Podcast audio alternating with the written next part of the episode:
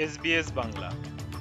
আজকের শীর্ষ খবরে সবাইকে আমন্ত্রণ জানাচ্ছি আমি তারেক নুরুল হাসান।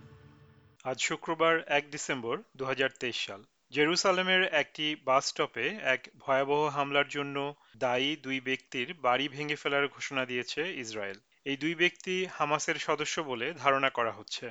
গাজা ও অধিকৃত পশ্চিম তীরে নারী ও শিশুদের হত্যার প্রতিশোধ হিসেবে এই হামলা করা হয়েছে বলে জানিয়েছে হামাস। মধ্যপ্রাচ্যের কারণে উত্তেজনা অব্যাহত থাকায় এদেশের রাজনৈতিক নেতারা অস্ট্রেলিয়ানদের একে অপরের প্রতি সহানুভূতি প্রদর্শন করার আহ্বান জানিয়েছেন। শিক্ষামন্ত্রী জেসন ক্লেয়ার চ্যানেল সেভেনের সানরাইজ প্রোগ্রামে বলেছেন, হাজার কিলোমিটার দূরের সহিংসতার দৃশ্য এদেশেও প্রভাব ফেলছে। ইহুদি ও ফিলিস্তিনি অস্ট্রেলিয়ানরা এসব দেখে ভীত ও ক্ষুব্ধ।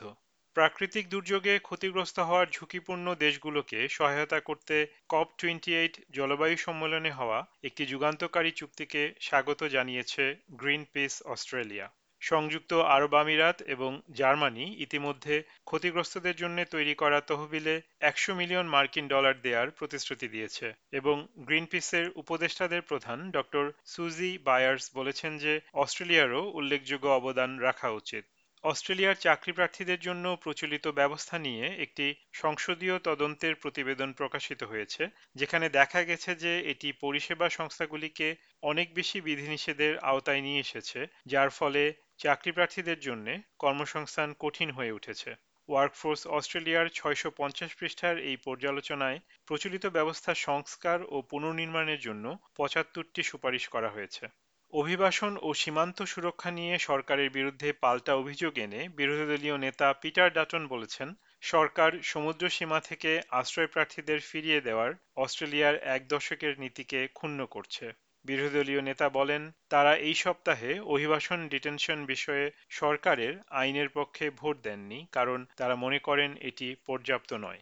নিউ সাউথ ওয়েলসের এক পুলিশ কর্মকর্তাকে ছয় বছর আগে সিডনিতে এক গ্রেপ্তারের ঘটনায় সম্প্রতি অভিযুক্ত করা হয়েছে।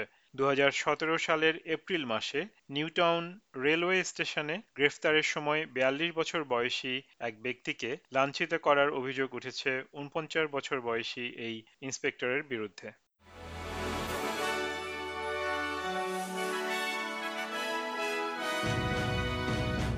শ্রোতা বন্ধুরা এই ছিল আমাদের আজকের শীর্ষ খবর। এসবিএস বাংলার প্রতিদিনের সংবাদ নিয়ে আমাদের আরও পডকাস্ট শুনতে ভিজিট করুন SBS dot com dot slash Bangla. বিদায় নিচ্ছি, আমি তারেক নুরুল হাসান। সবাই সুস্থ থাকুন, আনন্দে থাকুন।